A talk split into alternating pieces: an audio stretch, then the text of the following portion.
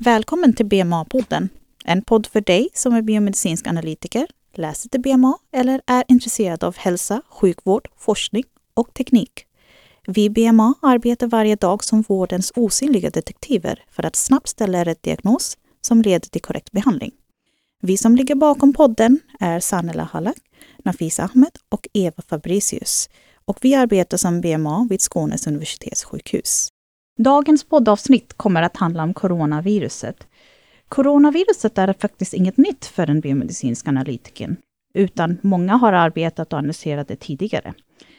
Det finns många olika typer av coronavirus där vissa sorter är mindre farliga och andra som är mer farliga. Här tillhör till exempel coronaviruset som ger upphov till sjukdomen covid nitton. Sjukdomen kom ju till Sverige för första gången den trettioförsta januari och uh, har orsakat en samhällsproblem i många länder, bland annat även i Sverige. Idag har vi med oss i studion Camilla Rosengren och Aline Marshall. Jag börjar med att be er att introducera er själva.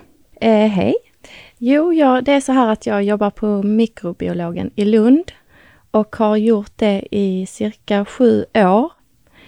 Jag är i grunden molekylärbiolog, har en magisterexamen inom det, men har även en kandidat inom biomedicinska analytiker.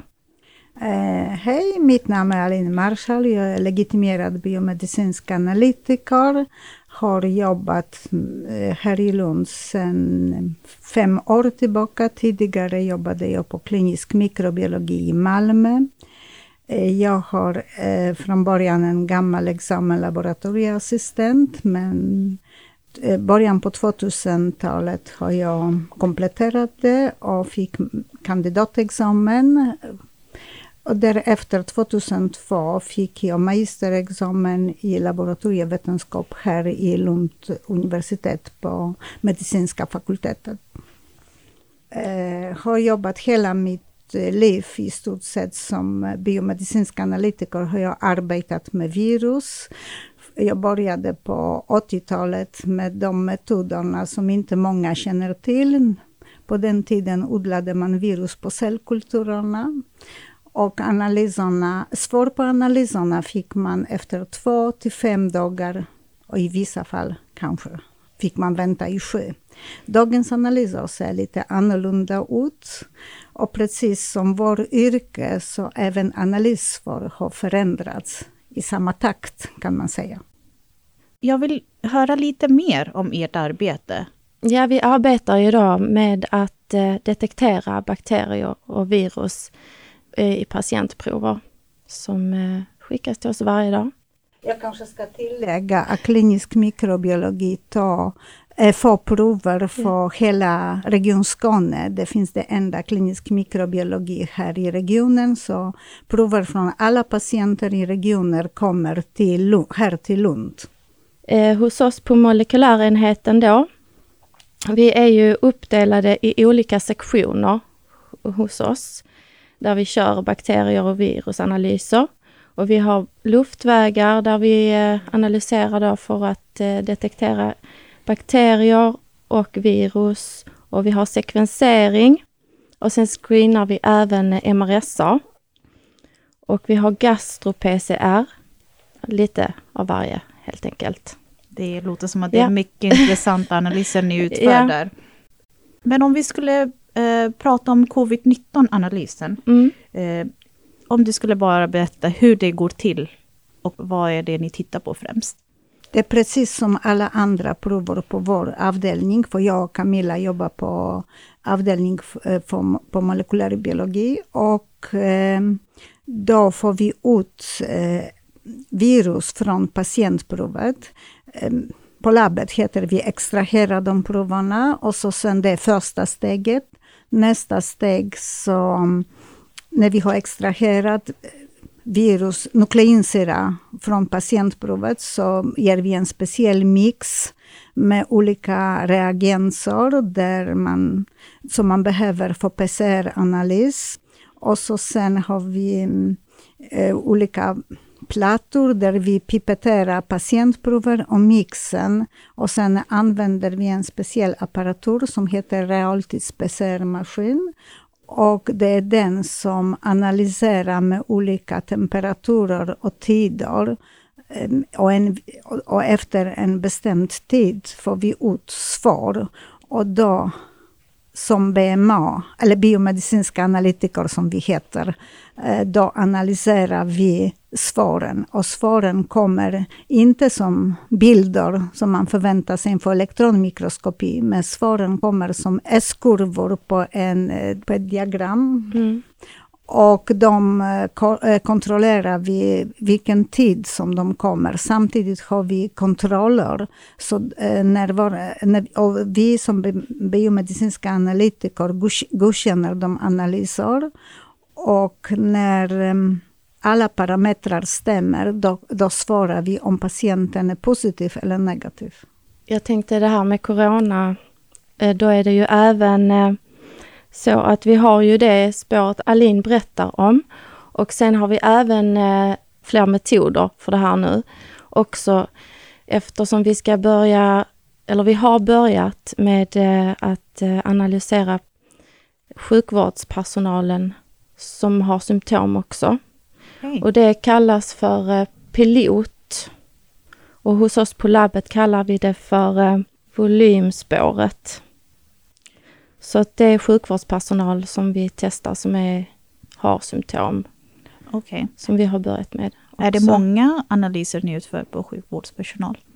Eh, det har precis kommit igång. Det är i början. Så att eh, har, vi har fått lite prov nu. Det har, började nu den här veckan.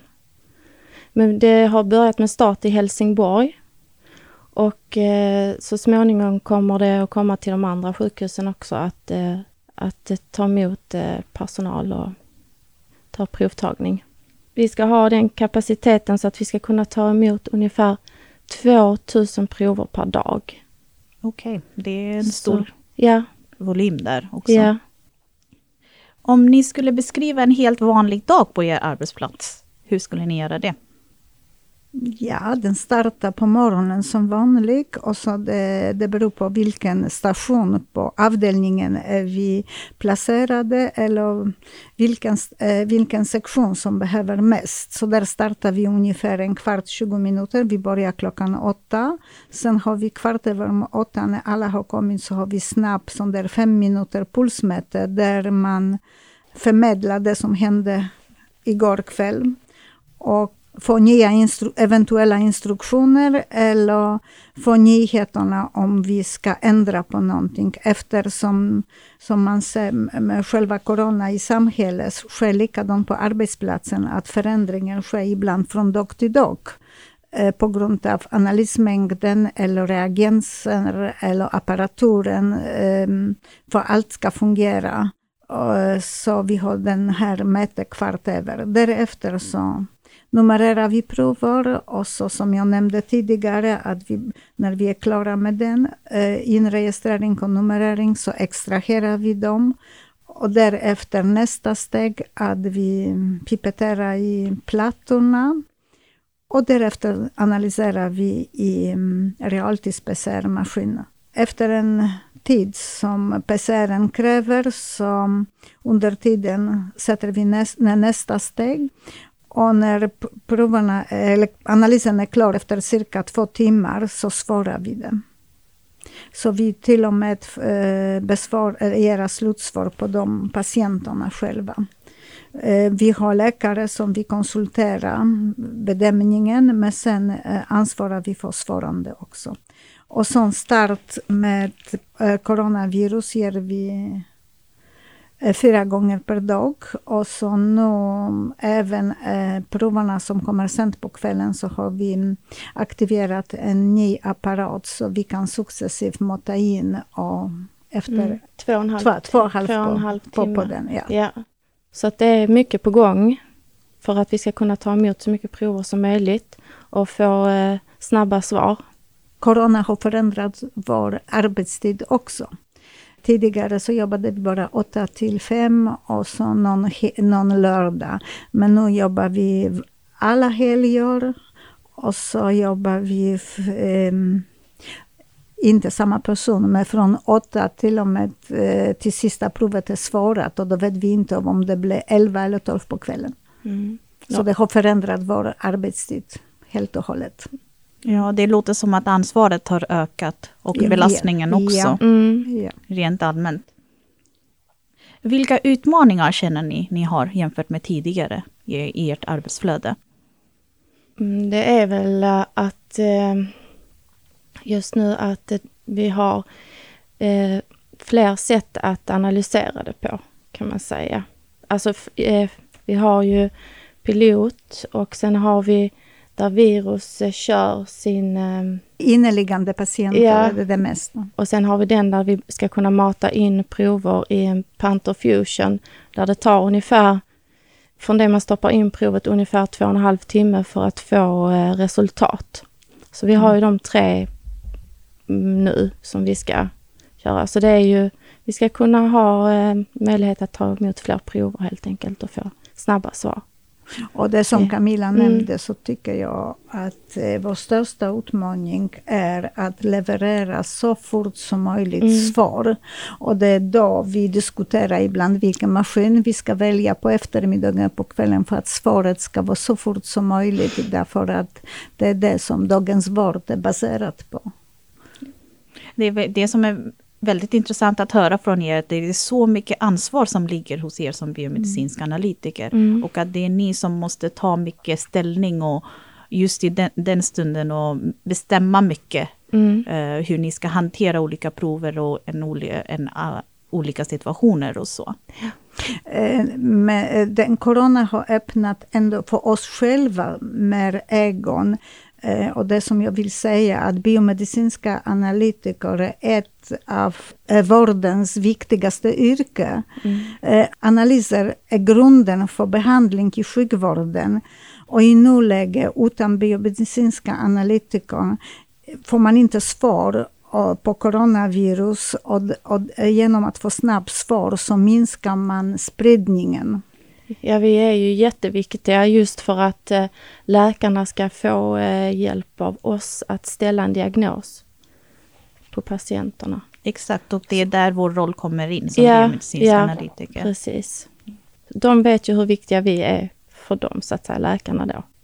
När ni utför de här analyserna mm. så förstår jag att ni måste handskas väldigt mycket med det här viruset och utföra olika analyser. Mm. Vilken typ av skyddsutrustning använder ni då? Hur skyddar ni er? Alltså vi skyddar oss ungefär som vanligt. Skillnaden är att eh, vi använder eh, visir när vi transporterar eh, rören mellan apparaturerna. apparaturerna ja. Och så det första steget som är också skillnad, men det är inte direkt till oss, med eh, transporten har fått andra eh, instruktioner att alla provar eh, skickas i hylsor och sen i sådana, vad heter det, noagburkar mm, efter, och när, man öppnar, när de kommer till laboratoriet så öppnas de i L A F-bänkar och personalen har skyddsrockar, och det är ett skydd som är fram, skyddar halva kroppen också när de öppnar och kontrollerar om alla är stängda, inga läckage, och då går det till nästa steg. Och detta, är, detta har inte funnits tidigare. Detta har nej, inte funnits nej. tidigare. Okay. Mm. Man får en utbildning och man får en undervisning redan från början hur man ska arbeta. Det finns strikta föreskrifter på labbet som vi följer, och mm. alla som jobbar med det följer. Mm. För att vi ska skydda oss själva och omgivning. Det är jätteviktigt att gör, man gör det. Man skyddar sig själv och även mm. omgivningen. Mm. Det är många som påstår att eh, viruspandemier har blivit allt vanligare. Hur tar ni ställning till det? Vad kan vara orsaken bakom det? Eller stämmer det verkligen ens?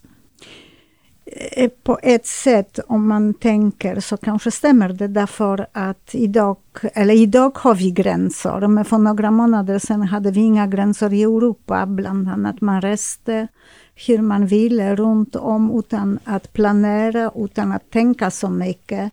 Och eh, inom E U kunde man resa med, även med hundar utan att tänka på, eh, utan några karantän. Så det finns möjlighet även via djur och oss att flytta på sjukdomar och sprida det. Så det är enda tanke som mm. slår mig. Och dig? Nej, jag, jag bara lite funderade på hur många pandemier har det varit på nittonhundratalet. Jag vet inte, vi pratade lite om det innan.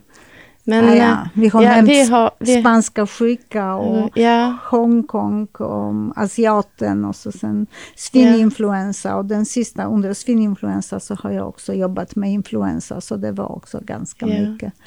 Sen vet jag inte hur många som har varit innan dess, så jag vet inte hur den här ökningen, om det har varit en ökning eller inte, jag har ingen aning faktiskt.